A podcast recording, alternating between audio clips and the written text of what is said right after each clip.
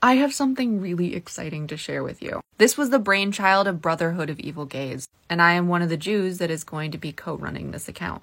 We are a group of Jews and Palestinians in the diaspora who will be showing that it is possible to see eye to eye. And even when we don't see eye to eye, we can still communicate and find understanding and common ground. And hopefully, by us showing you how we're doing that, you'll feel inclined to do it too. So please follow the account, join us on this journey. We don't have any posts yet, but I promise it's coming soon. I always quote that Arik Einstein song, Ani ve'ata. The first line is Ani ve'ata neshane et ha'olam.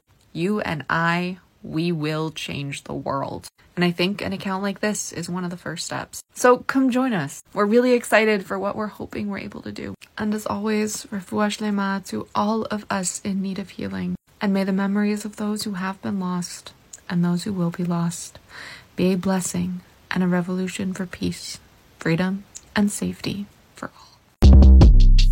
Shortcast Club